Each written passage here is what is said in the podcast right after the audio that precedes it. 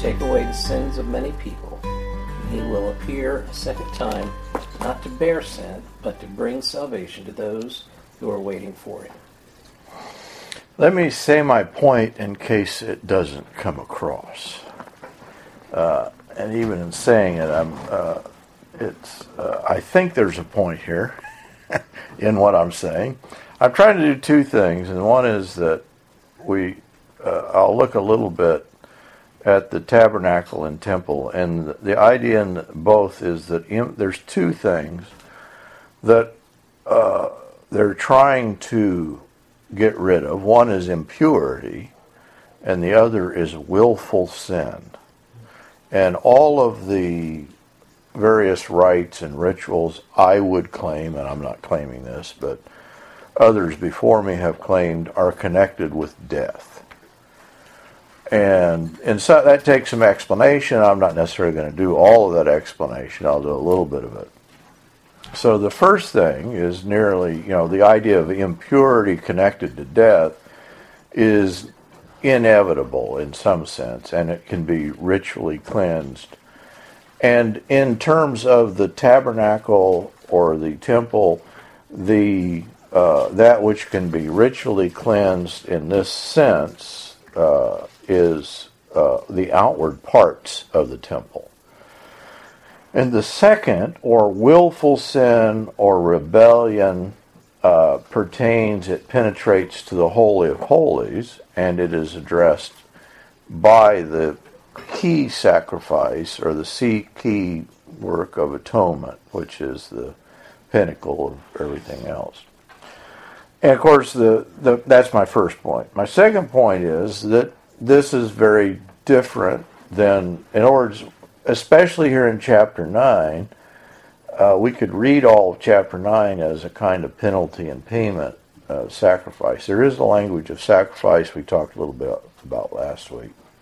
And these are very much connected to Hebrews chapter 9. And then going to make a third point that goes beyond either of these, and that is kind of the last verse we read here. That ultimately the salvation which we receive in Christ, it moves beyond any notion of sin and evil, and it has to do with fulfilling the purposes of creation. Jake, you have the last verse again. Read that last verse for me. Sure.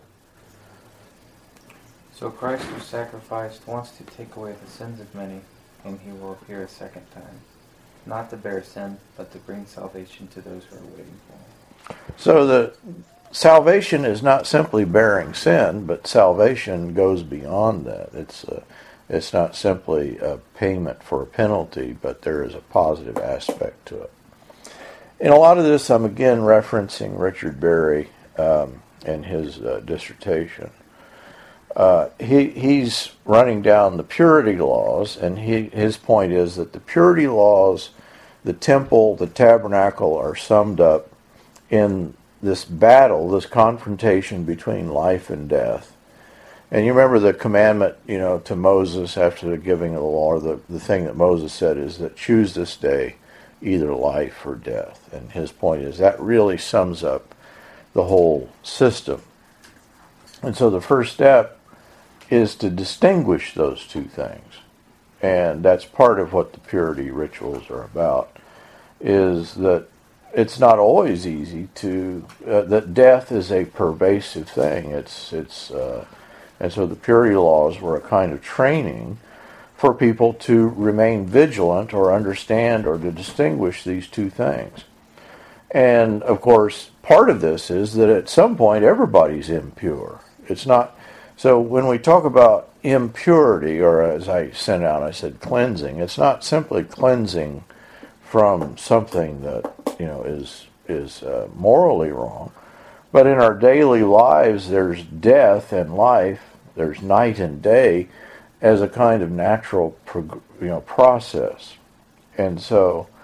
Uh, part of the purity laws was to begin to distinguish then the pervasiveness of the problem of death and it's impossible, in a sense, to avoid death.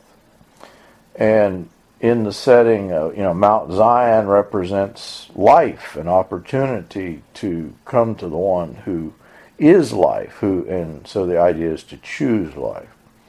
And so in this, Yahweh is the, the source of hope. He's the one.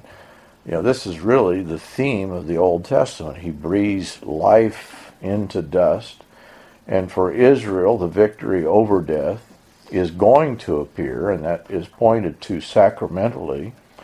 It's anticipated on in the tabernacle and temple on Mount Zion, and the place is the a kind of Edenic presence of God and, and fulfillment of the life of the tree of life, you know, that's restored in the book of Revelation. So the idea is choose life. As a kingdom of priests, a holy nation, each person is called upon to distinguish between life and death in their own lives. Every human being will face the forces of death, and part of this is just being human. It's part of this is the processes of the body. Uh, but the point of this is that to recognize uh, uh, on the part of Israel that their fragility distinguishes them from God, who is the source of life. And unclean then refers to that basic truth that is ensnared by death. Yes, there is fragility in here somewhere. they were giving me a hard time about it. Yeah, we're all fragile beings, yes. And we In should a violent remember- world. In a violent world. Yeah. So unclean did not mean disgusting. Disgusting. It was not shocking. It was not even unavoidable, or, or, or rather avoidable. It was unclean. Didn't mean you were a wicked person. Uh, it always. It did not make you a social outcast. It was a reminder that we are dust and that we'll return to dust without access to the one who is the giver of life. And the thing that Barry does, and Barry is referencing someone else here, but is that there are four categories, and I won't don't get you know I won't do all of these, but there's four phenomena that have to do with the and I'm talking about this in chapter 9 because chapter 9 is all about the tabernacle, talking about the rituals. But they're, the four phenomena are death, blood, semen, and scale disease or, or a skin disease. And the common denominator in all of these is death. Uh, and the first one, you know, is obvious that you don't touch dead bodies or corpses or carcasses. And you know, Numbers talks about when you do that, uh, if you enter a tent, and of course you have to do that at some point because somebody has to take care of the dead. that anybody who does this is unclean for seven days. In an ancient society, it would be as you know. I don't know if you've ever prepared a body for a funeral. In Japan, it's kind of you have to uh, and in Thailand, I assume you had to prepare. You had to do the preparations yourself, and I mean here it's almost like you have people that do that for you.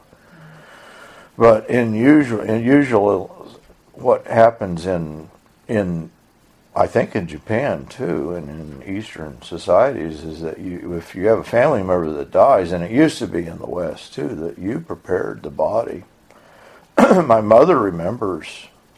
Oh, I shouldn't tell that story. Okay. Faith is grimacing. Okay. Mark that one off. In India, they carry them down to the riverside and, and burn them, right? Yeah, India is kind of funny, and you guys that are familiar with India because they have a class of people to, to handle the dead, Hmm. the untouchables, right? Deal with the dead. Uh, yeah, and there's this the there's a whole the the the the silent towers, and they take the bodies up on the towers, and then they let the vultures eat the bodies. Where's that? India. You haven't? Am, am I making this? They- they- Well, they somewhere in they- Himalayas they- does that. Yeah, but I think India, they, they usually burn it like. Because they're supposed to go back to the river, isn't that the? That's right. do burn the Something- bodies. Uh, Except for the Christians. Yeah. So, in some way, death is connected with uncleanness in, in many societies. If uh, and so, what would happen if you touched a body? You know, in India, you're an untouchable. in Hebrew society, which eh, there was no class of people that did this, everybody did this, but they suffered a kind of temporary exile and the picture is that they're in solidarity with the person, the one who has deceased. They're in solidarity with their loved one in exile. So that death or being connected with death is a kind of exile or alienation from the society as, as a whole. And so there were these times when you could you had to abstain from coming to the tabernacle and we could almost call these a normal part of life insofar as death, in other words, it's a part of the regular rituals that's connected to the tabernacle and the temple. It's Jacob Milgrom, if anybody wants to read up on this, who he talks about this extensively. And it's not that everybody agrees with him, but his argument is that you can sum up uh, all of the rituals of the tabernacle and the temple as in some way uh, a trying, you know, a trying to cleanse impurities from death or rebellion from death. Uh, and he does this with, he goes into detail about skin disease. I'll do that one. I thought it was kind of interesting because the, in uh, Leviticus 13 uh, and 14, there is a, with these, some of these skin diseases, you lose color and the skin becomes scaly. Uh, as I'm scratching the scales on my arm here. Uh, and it makes you look like a living corpse. And Milgrom says the main clue for understanding the place of scale disease, he calls it, in the impurity f- system is the fact that it is an aspect of death. Its bearer is treated like a corpse. Think here of you know those who had leprosy in the time of Jesus; they were exiled in Japan, Faith grew up uh, near what we called, or they called, the leper colony. Of course, it was Hansen's disease. Uh, and in J- Japanese society, those people literally were not allow- allowed at that point in time to go into town and mix with. Now they can because they've recognized that They was changed the law. they cha- they literally changed the law. Wow. My dad went anyway. He took us, me and the kids. That was one of the most moving things I saw her father do. That ministry, that ministry, he'd go there on Sundays and you know take go. And they, that one of the lepers talked about, and that's the wrong word, but one of the people from that community talked about that her father coming out and Oh, How- I mean, his funeral. uh, well, yeah, he came, spoke at her father's funeral, and the place was packed, you know. And this, first of all, it was interesting. They had the man from the leper colony speaking, and what he described was when her father first came out, how shocked they all were, because like any good American, he stuck his hand out to shake hands, and of course, for them, they were never touched. You know, other people outside of that community did not touch them. And and uh, so he broke in a sense he broke down those barriers and and I think that that's in in a real world sense then so many of these things are you know death and exile maybe quite literally work out in that way. If you remember uh, in numbers 12 Aaron and Miriam uh, murmur against Moses and she is afflicted with a skin disease, and her skin is as white as snow. And Aaron pleads with Moses to let her not be like a corpse. In other words, don't treat her like one of the dead. Um, I won't go into it, but what Milgrom does, he goes through all of these. He goes through vaginal bleeding and semen, and, and you don't necessarily want to know all the details. But if you don't, in other words, what he, the point he's making is that it's all has to do with, in some way, it's connected uh, with death or dying. And so what is what the rituals are aimed at is a always a purification from death.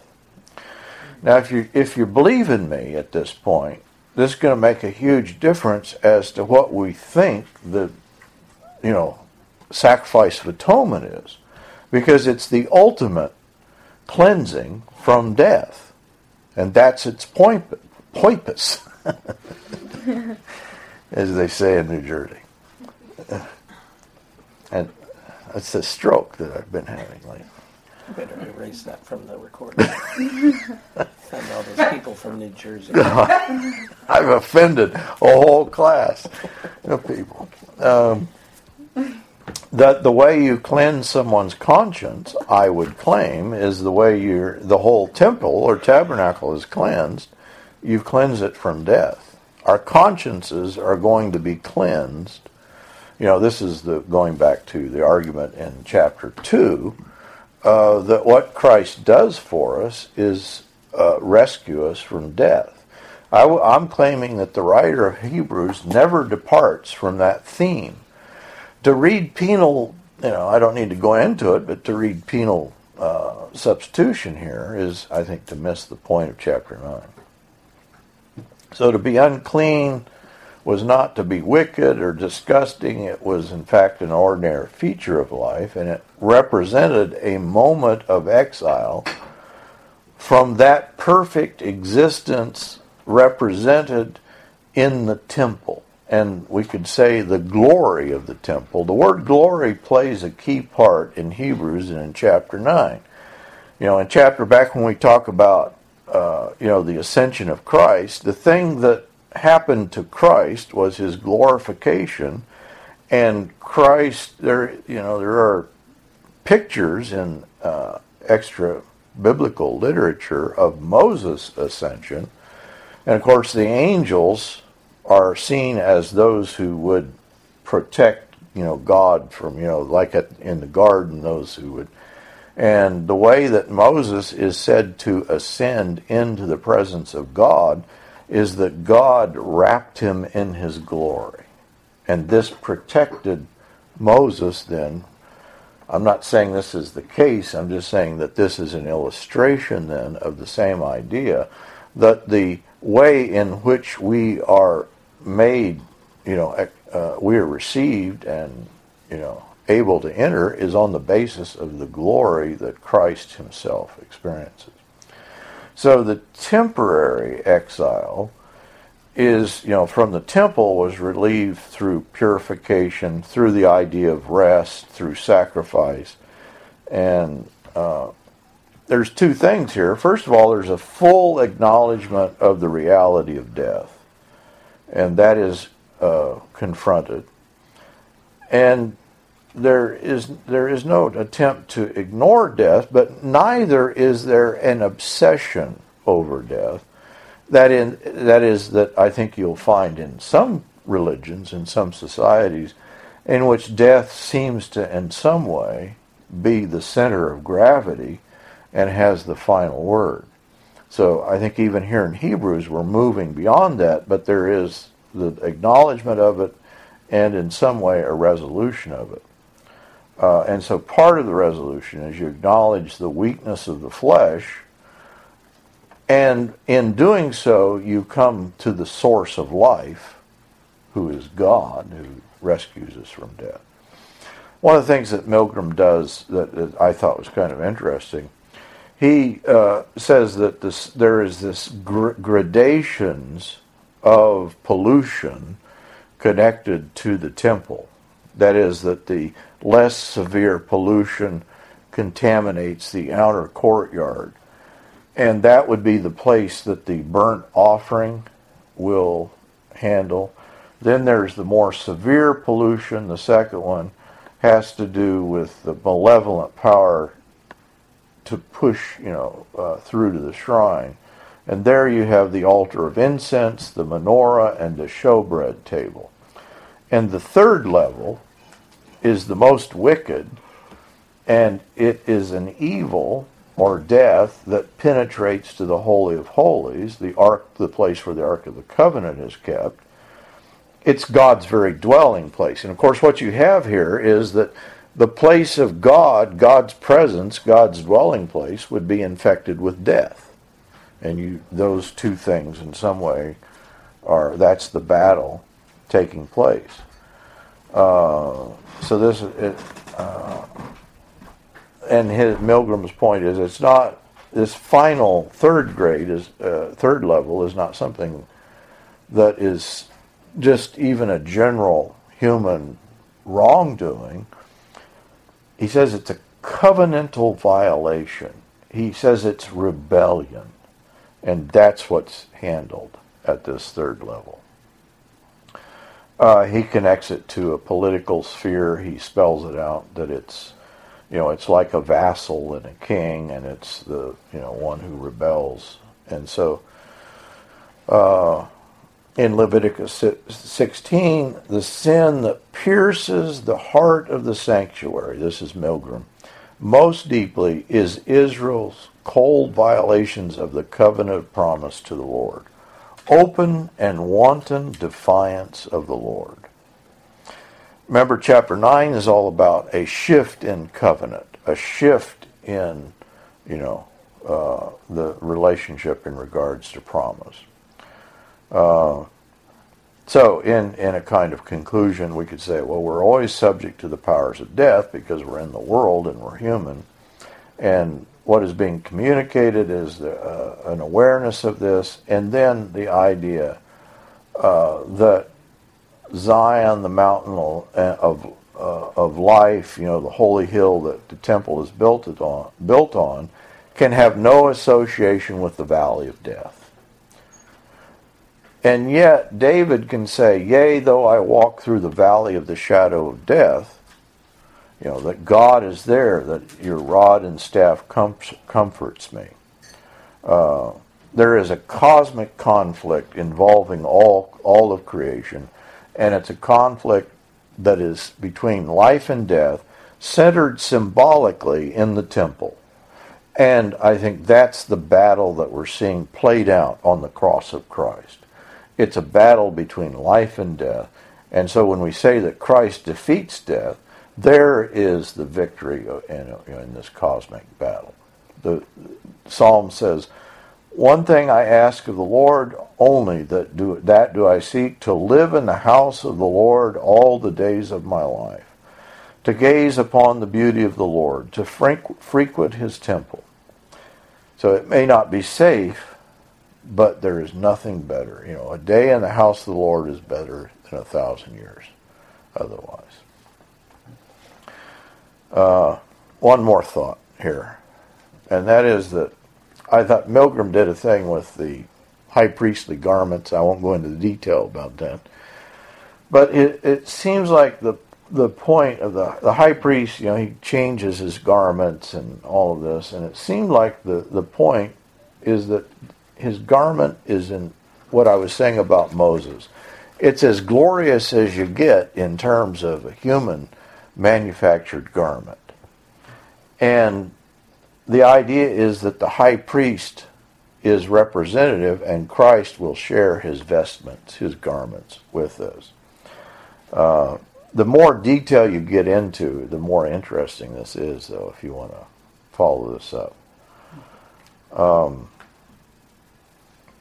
the only offering that is described in Leviticus that has to do with blood manipulation uh, is the blood of the burnt offering, which is separated from the body. It's dashed or drained upon the sides of the altar, signifying the fact that life is being given or returned to God via the altar. That's my concluding point of summation of all this, what's happening with the sacrifices? Is God interested in death being presented to him? No, that once I've said all this, I hope that's a sacrilege. You say, no, that what is being what is happening is a cleansing from death, and the blood then is an offering of life dedicated to God. Is there a significant difference between all of the other sacrifices that were made and the sacrifice for atonement? There is, and he goes into great detail about the two goats and what happens with the two goats? Um, the what you know in the sacrifice with the two goats, the sins of the people are laid upon the scapegoat, uh, who is sent into the wilderness, and then the blood sacrifice is the other goat that represents life dedicated to God. And I'm not saying enough there, or I haven't gone into enough, but he goes into uh, both, both, uh, well, uh, the uh, Milgrom and uh, uh, who was the other guy? The the dissertation that I've been reading. So while the, the sacrifice over, over after sacrifice is something that is being left behind, is is there still a significance between redemption from everything and redemption from atonements?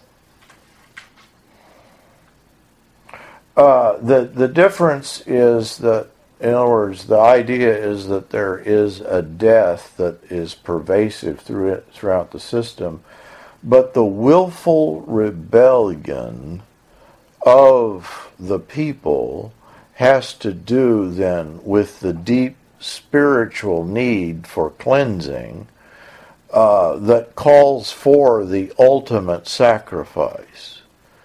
And uh, it's still, you know, it's in the gradations that I described. It all has to do with death, you know, and, and at some level, you know, the ritual uh, uncleanness is taken care of ritually through blood offerings. But in a, in the other, with the sacrifice of atonement, I, I can talk about this not tonight because, but I can at some other time. The the significance seems to be uh, that, uh, in fact, the sins are not taken care of, you know, in the with the goat that is sacrificed in the temple, but in fact, in a in the ritual after Nadab and Abihu, who take the then after that Aaron is told how to do this, and this second goat, they actually burn outside of the city and as I say this, this should begin to, of course, uh, that it's consumed completely. The idea is that the sin is is uh, gotten rid of, and I think this is the the third point or the key point. The other thing I was going to do here was I went uh, I on if you go onto YouTube. I'm not saying you should do this because it's kind of a silly video, but there's a guy on the YouTube that it's entitled "Jesus Loves You," and this he's a little gray blob that receives this email, and it says "Jesus loves you," and the little gray blob says, "Well, I thought that's nice." But then I read the rest of it, which says, and if you don't worship, worship him, you're going to burn in hell forever he acknowledges that you know well that's a kind of conditional love and uh, you would expect that jesus should be more noble than the rest of us. And then he writes back if jesus loves me why does he want to send me to hell? He doesn't want to but unless you accept him he's just going to have to.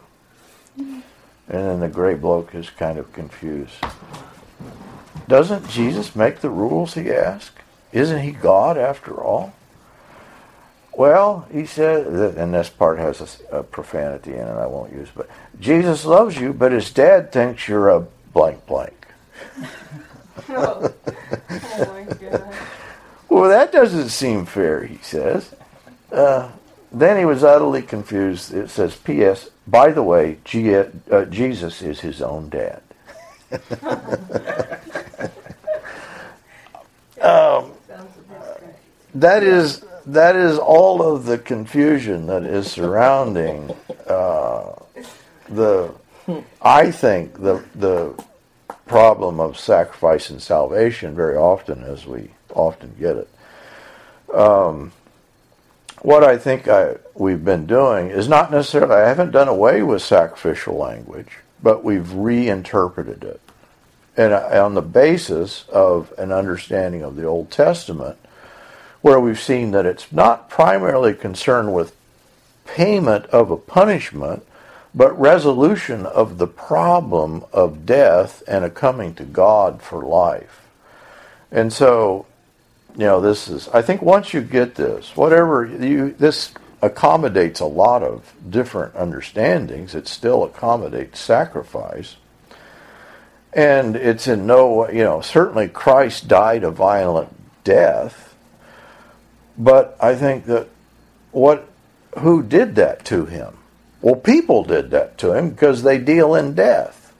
And the problem then is a defeat of, you know, the devil, of the cosmic principalities and powers. And so, you know, several people have approached this from different ways. J. Denny Weaver talks about a narrative Christus Victor, and uh, he says the writer of Hebrews places, you know, in the prophets, it says that God does not desire, you know, the blood of bulls and goats, and the writer of Hebrews says a similar thing, that God does not desire sacrifice, but obedience putting the problem as I just put it, what is the predicament? Well, it is of re- one of rebellion that is dealing in death that causes an obstacle between life and God. Uh, and so that the sacrifices in, a, in 10.5 that we're coming to, sacrifices and offerings you have not de- desired, but a body you have prepared for me. And so what I've said is the the uh, Jewish sacrifice is the expression of a life completely dedicated to God, an expression of selflessness and love, and it's then the setting up of an alternative economy. I won't do any more with that because I've talked too much already. But if you know a little bit about Jacques Derrida and all that, it, it's kind of an in, in, interesting. You know what Derrida says about capitalism or any human economy is always violent. I think Derrida is right. The, the systems that we create, six systems of exchange, are always violent economies. And unfortunately, that's what we've done with the, you know, uh, atonement. But I think what is being set up is an economy of grace. Now, it's a, it, it is something that Derrida thought was an impossibility. Derrida projects it out there. He's, he talks about the Messiah when the Messiah comes, but the Messiah can never come because it would have to institute, there'd have to be an eschatological alternative economy instituted. But I'd say that's precisely what we have in the church is this alternative economy. So, all right, any comments, questions before we read? just seems that um, we still struggle with um, failing to do that right today, even in the church. And my example would be um, when you hurt me, I tell you that I forgive you. I tell you that my forgiveness is instantaneous. I've already forgiven you. But then there's these conditions. I don't want you to come too close, or I don't trust you anymore, or there's conditions. And that's not really forgiveness. Let me say two things about this. This is partly Derrida.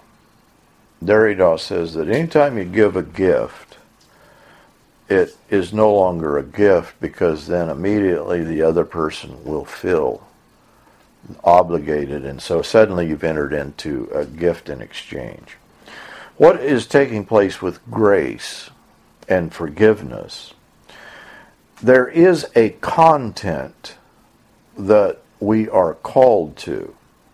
That is, that it is not a contentless or, you know, it, it, it, the grace of God comes to us in the circumstance of entering into the Holy of Holies. And I think what is representative of the Holy of Holies is um, that uh, the, the fellowship of the saints. That in some way, the content of this grace that is given to us by God is in the circumstance of being part of the fellowship of the saints. That we really achieve uh, a enduring forgiveness in that sense. I didn't really answer your question. I'm just saying that sometimes I think we make uh, we imagine, you know, this is was Doll with his cat. He said, Well, I feed my cat, but I'm doing violence to all the other cats because I'm not feeding them. Sorry, sure. um, but the the idea here is that well, no, God is providing a universal forgiveness and grace to us, but it does require us, in order to receive or accept that grace, to receive that forgiveness. I think that we do have to uh, that there is a content to that forgiveness in which we put ourselves into the presence of God.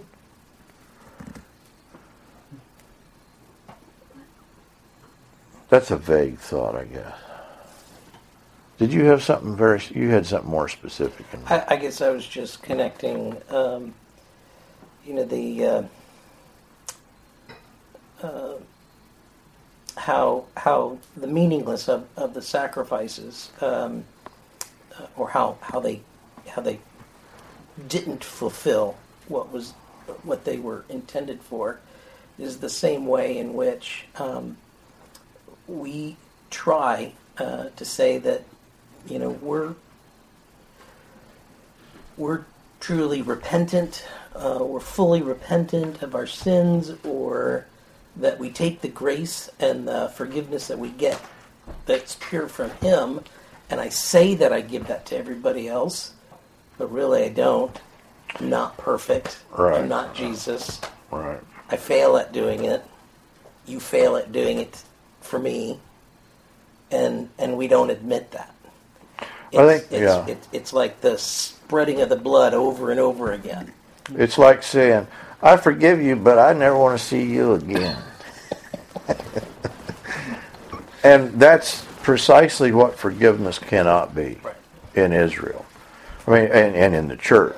What what the idea of death or ex, you know was connected to exile, and so they're momentarily exiled. The idea being that there would come a, a community and a people in which there is no exile. And so, real forgiveness is, I think, in other words, this is it, it, as long as we're talking about, we understand Israel translates into the community of the church. We're talking about a corporate problem and a corporate solution. The defilement of sin and death is a corporate thing, and I don't mean to exclude the individual in this, but the, that it takes care of the individual. The way that we're made healthy and approach God is where two or three are gathered together in His name. And so you cannot forgive in the Christian community and ex- exile people. Because the sin might be between you and I, but it ultimately breaks the fellowship of the kingdom of earth. If it breaks fellowship, there's no forgiveness. Where there's no forgiveness, we're outside of God's grace. We're outside of God. Yeah, you get the point. What about like the passages where they're like, correct them, but if they don't change their ways, kick them out of the fellowship? Isn't that the same concept of of um, I can't remember all of the but you know if you if you do this sin, bring this sacrifice, and if it's this, bring this sacrifice, and and is- isn't that the whole point that all of that is me? God doesn't want that. Yeah, but I'm talking about like, oh, I don't know what In book New it's in. In It says treat him as an unbeliever, right? Yeah. In Corinthians, where the man is living with his father's wife, or they're living, they're having sexual relations, Paul says you shouldn't do that. And isn't there a difference between oh what is it um, the sin that leads to death and the sin that doesn't lead to death? You and I talked about that before. That the sin that leads to death is that habitual, um, cognitive, repetitive. Rebellion. Yeah. Eventually, sin becomes total rebellion. Yeah. Does that answer? Uh, Weakly. well, It's unrepentant, I guess. Because there's no seeking for So it's still conditional. Yeah, that and that was what I was trying to get at with the idea. There is a content, a necessary form to the grace of God. It's not this formless universal forgiveness. Because the very thing that we're being forgiven of, we have to recognize, involves life and death. And there are acts, both moral and otherwise, that involve us in death. And the way that what forgiveness means is to pass from death to life. And so there is a specific content to God's grace and forgiveness as we have it. Alec? So, like, to put it in just a, I don't know what these are, prepositions phrase, we're forgiven from something um, as well as of something. So, um, like, I'm, I'm forgiven of a thing that I've done, as in, I'm not going to be held against me it, but I'm also forgiven from that, as in, I'm within a community that's helping restore me from the thing that, that I was doing. Like, that's the problem itself, and I'm being brought out of that. It's not conditional, but that's the content. Is Yeah, yeah, I like that. I like that. Also, the thing about forgiveness and the Bible and everything is that it's subjective because it involves us, people, and people are subjective. And so there's like, there's a form, but it's also somewhat moving because we are so, we're all different. Every thing is different. There's no algorithm to it. So your forgiveness to me is might be different compared to your forgiveness to somebody else. Like Is that the every moving part? situation is different. Like we can't say, "Oh, well, forgiveness is saying the sinner's prayer and then um, getting dunked, and then that's forgiveness, or this is forgiveness." I don't know. It's just talking about these big things. I don't know how it's possible to nail down every situation. This is always, It's a moving target. yeah, Well, I think if we get, if, if part of it is if we get an idea that what's been involved is life and death, yeah. and what life and death consist of. You were going to say something, Emily. Oh no, okay. You can also use use the word. But when I think of forgiveness, I don't think of it apart from reconciliation. Yeah. So it can't, Right. you know, Repentance. Yeah, and that's all involved in reconciliation. It's all And it- tied.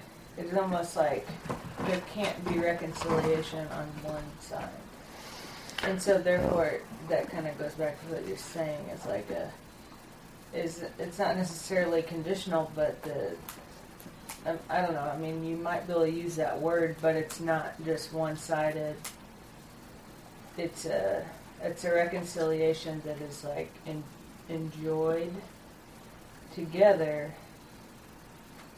It, yeah, it's not just like handed out. hmm It's like a machine, it needs both parts. You can't have, you know, Is it valid to make a distinction between um, the forgiveness, grace, and repentance that I have um, between me and God, uh, and then the grace and forgiveness and repentance that I work out in the world? I mean, the grace and forgiveness and repentance that I have with God is complete, it's instantaneous, it's authentic all of those things pure, um, but then I have to try and work it out here, and that goes to what you were saying that what we're dealing with is is something that's concrete, that is all the time. Jesus forgave and didn't put any limitations on his forgiveness and his healing. Um, but that's because Jesus is God and we're not. And so we get that pure part freely, but it's working this part out that is subjective, that's um, that has these conditions of how badly I've been hurt or how how much repentance I need to work out or My instinct is to say no, but there's not a difference. the words, I don't know how. And and even as I'm saying this, I would I would almost want to qualify it, but but I think what I've described is in the Old Testament sacrifices and what the writer of Hebrews is describing is the reality of who God is is to be found in the community of Israel and then the community of the church that But we it isn't. we try. It tr- it, we do try. It's Yeah, but it's not gonna well, I way. just think of it like it's I, maybe some people can do it better than others. Okay, that's not what I meant to say, but 'Cause now I'm thinking, oh, well, we better put them in charge of the church. no, no. What I mean is, some people can grasp the concept of God's forgiveness better than other people. So maybe for you, you feel completely forgiven by God, and you're refreshed by that. Well, maybe there are other people who cannot grasp that if they have not experienced that maybe a lot or regularly within a community that's representing him. So that's why that's in somewhat I think there might be more people who cannot just hypothetically imagine a all loving God that they really, you know, it's it's like you can use your imagination, but then I think that's where there's going to be a huge disconnect, and, and then trying to also give that idea out to other people. But if you're introduced to that love and grace and acceptance of God through a surrounding people, then the same goes for like actually giving it to. It's it's not there might not be a disconnect like if you're if you're experiencing it and then able to give it. So I'm just saying I think that it's possible for some people to to be able to imagine that, but I, I think that like like I said, some people can imagine that better than others. Some people will like they'll not be able to grasp God's love, grace, forgiveness, acceptance, and e- and care to give try it or to share it with anybody else because they haven't actually experienced it. They've only been hurt over and over by God's people. Mm-hmm. That seems more common. Yeah. I'm with you. What you're describing, I want to agree with. Paul, you make a point that in, as we read in the New Testament, that we all grow and Right. walk. So, yeah, like Maisie's saying, you may not grasp it when you first hear it. And yeah, there's a lot of imperfection and a lot of hurt, but we're supposed to be growing and coming to a fuller understanding of that Mhm. forgiveness and acceptance as we mature. So yeah, I don't think it's you know it's an instant. Everybody It's got the same got thing all at the same It- time. That we we do grow, and that's Yeah. we're supposed to be growing. Right? We're supposed to come to a better understanding. Yeah. Sharon, you want to start with uh, 23? Thus, it was necessary for the copies of heavenly things to be purified with these rites, but heavenly things themselves with better sacrifices than these. We we talked about that the the word copy I think is a poor translation, and especially it's a misunderstanding if we're thinking oh there's this space in heaven and there's space on earth and they're architecturally similar, but the way that we've described it is that uh, the heavenly things are being accomplished on in an earthly temporal culminating final age. And Dave, you want to do uh, 24? For Christ did not enter a man made sanctuary that was only a copy of the true one. He entered heaven itself, now to appear for us in God's presence. So it, it you know, this is back and he's talked about this heavenly calling, and we are participants in this heavenly calling that Christ has entered heaven on our behalf. The idea is that, yeah, Christ has done this, and He is our representative, that we've entered into the Holy of Holies, and He's going to say that now you too then can have access to the uh, presence of God. God's this is uh, I, I'm sorry about Derrida, but he he used the word presence in a twofold sense. You know that I give you present, but presence is also the idea of a human presence, but I think ultimately what he left out of the equation is that God's presence is made available to us, and what death is, is the absence of God. And so the way you give a present is through God's presence.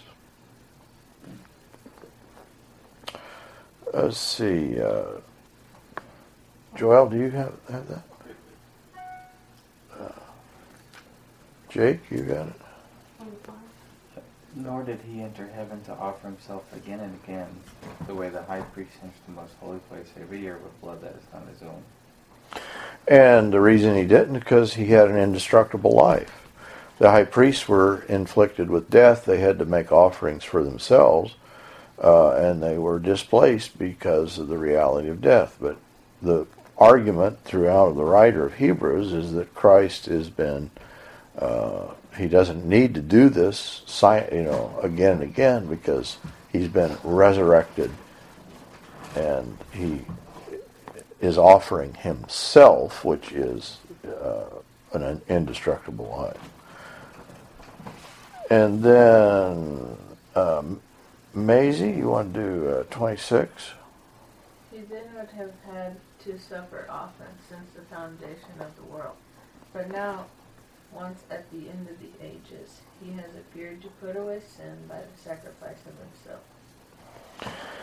Uh, the the death of Christ is uh, the suffering of Christ is a once for all, but it again the argument is not that he that that it's death that he gives to God, but it's an indestructible life which has passed through death that he gives to God. And so, too, what we are called to is the same thing resurrection life. It, it does make a difference how you play all this out, where the, the emphasis uh, falls. And then, Faith, you want to do the next one? You want me to finish Okay. Just as man is destined to die once, and after that to face judgment, so Christ was sacrificed once to take away the sins of many people, and he will appear a second time not to bear sin, but to bring salvation to those who are waiting for him. And so here, if you think again of the temple as a cosmic in scope, uh, rep- in its representation, uh, that uh, he is not, Christ is not just the one who takes away sin, the the goat sent into the wilderness, but he's the one who brings life and the fulfillment of cosmic purposes are realized in Christ. That's a that's a an alternative reading to penal substitution. Maybe that's an alternative reading to Christianity. I don't know. Uh, I think sometimes. Uh, where penal substitution is, we imagine that's the final and full explanation of the death of Christ, that we're missing the point.